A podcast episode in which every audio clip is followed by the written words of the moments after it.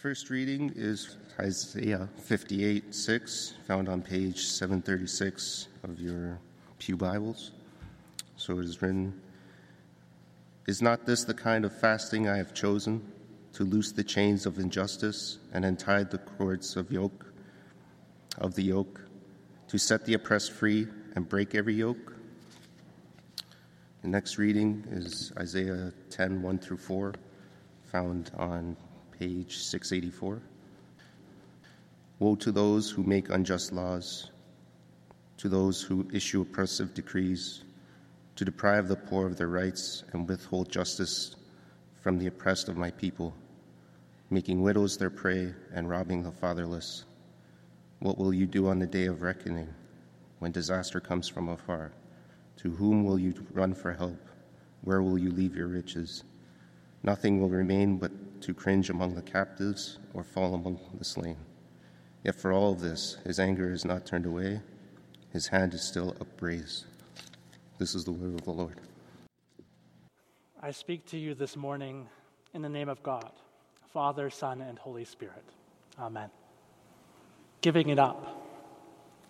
What began as a nice Lenten tie in feels more real this weekend than perhaps it has for any of us in some time. Vacations we had planned are no more. School is canceled or moving online. Libraries, community centers, churches are closed. Office workers are being told to work from home, and many small businesses and people who work hourly in what's determined to be a non essential industry are fearing what could come of their livelihoods and what will this mean for their well being in the coming days and weeks, and what if it's months?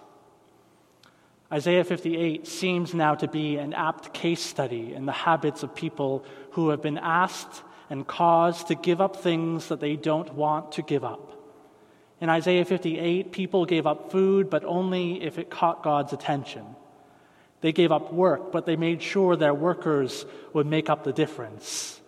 They gave up their usual patterns and rhythms of life, and the things that, that let them do were only the ugliest things, the most unjust things, the things that actually made God say that He wasn't listening to their prayers if this was the way they were choosing to behave. This weekend, we have been advised by the best public health advice available to us that we too must give up things great and small. Things that may only impact our comfort, as well as things that may affect our economic realities. And we have seen in our own country how people can respond at the prospect of having to give these things up. Friends, the toilet paper is the least of our concerns. People have been panic buying food.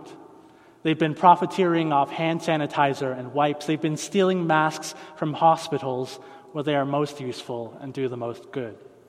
It seems that even the kind of interruption that we've experienced so far has the possibility of turning people toward their basest instincts, toward self preservation, toward short sighted opportunism, towards simple theft.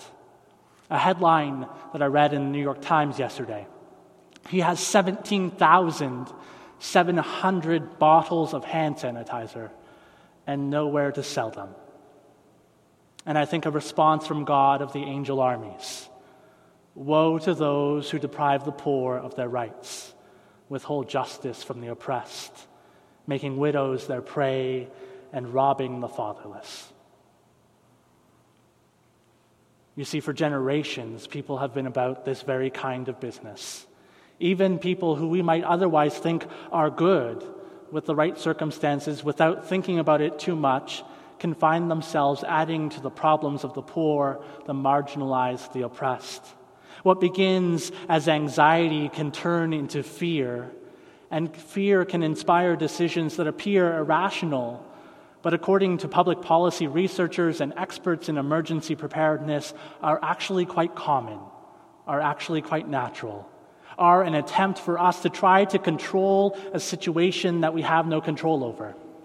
That we can control the amount of toilet paper we buy, even if we can't control anything else. Many people now feel they have no control and are acting out in these ways. And I wish that this reality was a lesson that we were not learning so clearly in these days. I think we can understand, though, these kinds of responses because we've had them ourselves. Maybe we haven't bought pallets of hand sanitizer from Costco. But I can say for myself that I've seen the pictures of the empty shelves at every grocery store in walking distance of where I live. And I've thought to myself, maybe I should try and get some more food while I can. Even though I know that I have enough to survive two weeks if I have to, even though I know that those shelves will be restocked next week, Nevertheless, I see the scarcity of the present day, the crowds collecting more and more, and I feel within myself that unless I make a mountain of food in my kitchen, that somehow I will suffer. We convince ourselves that there is only the hoarder and the one who goes without. That there is only the oppressor and the one who is oppressed, only the ones who commit injustice and the ones who suffer injustice. And if we must choose to hoard or to go without, well, we choose to hoard. This has been our experience for much of our lives. We see how those who hoard for themselves, who behave unjustly, they appear to prosper. And it seems to be perfectly reasonable for us to join their number in order to avoid the alternative. The story of our world appears too often in too many ways to be that the ones who are willing to behave unjustly win, and those who suffer injustice lose. And so our instinct is to avoid suffering at all cost, even at the cost of becoming the source of suffering for another. In order to stop ourselves from making that mountain of food in our kitchens, we must remember the vulnerable, for whom hour long lines at Metro are not an option Maybe they just can't stand that long. We must remember the ones without a car who can only take home with them the things that they can carry in their arms and on their backs. We must remember the ways that our actions could be tightening those chains of injustice in another person's life that when we are meant to be loosing them. How we, in fact, might be robbing others of the very things that they need for their well being as we seek to quell any anxiety that might be within us. In a world where there is only oppressed and oppressor, where the wicked always seem to prosper, it feels like an impossible choice to choose to be the oppressed, to not participate in injustice, even when we know that if we do, we'll certainly be all right. But, church, this is a lie. It is a lie that the wicked prosper. And it is a lie that in order to ensure our flourishing, that we must endanger the well-being of our neighbor. You see, we worship a God who commands love of God and love of neighbor. A God who ties those two things so inextricably together that he says that anybody who says they love God but hates their brother or sister is a liar. We worship a Savior who came willingly to endure suffering and pain so that we could enjoy community and life. And if there's something that a God like that hates, it is evil. It is the perpetuation of wrongdoing. It is the chains of injustice. And that's why this is the fast that our God has declared. Because those chains, they're choking us and they're choking our world, and God cannot bear to see it. That's why God says, Woe to the wicked ones. And in the scripture reading we heard today, God asks those who do evil, who deprive the poor and prey on widows, God asks them, What will you do on the day of reckoning when disaster comes from afar? To whom will you run for help? Where will you leave your riches? God's saying that in the end, the wicked will be undone. Any prosperity they might have enjoyed will seem to be very short lived, and any suffering they have been caused will become undone with them. And flourishing life will follow for all those who would not succumb to the temptation of stepping on their neighbor's back in order to give themselves a leg up. But it's not enough. It's not enough, however, for us to simply refrain from injustice. Not enough for me to just say that, you know, I have enough food in my kitchen, I don't need to panic buy, but then to retreat into myself until the worries of the present day pass us by.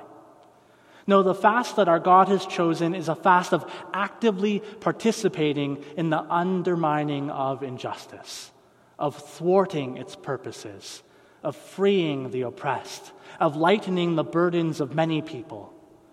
The fast that God calls us to is one of acting out love and generosity, when the alternative story and the popular narrative is one of injustice. God invites us to choose another story, one where we share our food with the hungry and provide the poor wanderer with shelter, where we see the naked and clothe them, and we do not turn away from our own flesh and blood. In the weekly email this weekend, I highlighted that in this uncertain and troubling time, we have been offered an opportunity to practice love in deep and meaningful ways. We are being offered and afforded an opportunity to love our neighbors as ourselves. In short, we are being offered the opportunity to be the church. And when fear is easy to fall into, when self isolation could mean every person for themselves, we are called to choose compassion, which means to suffer alongside. We are called to check on those who have no family or friends nearby.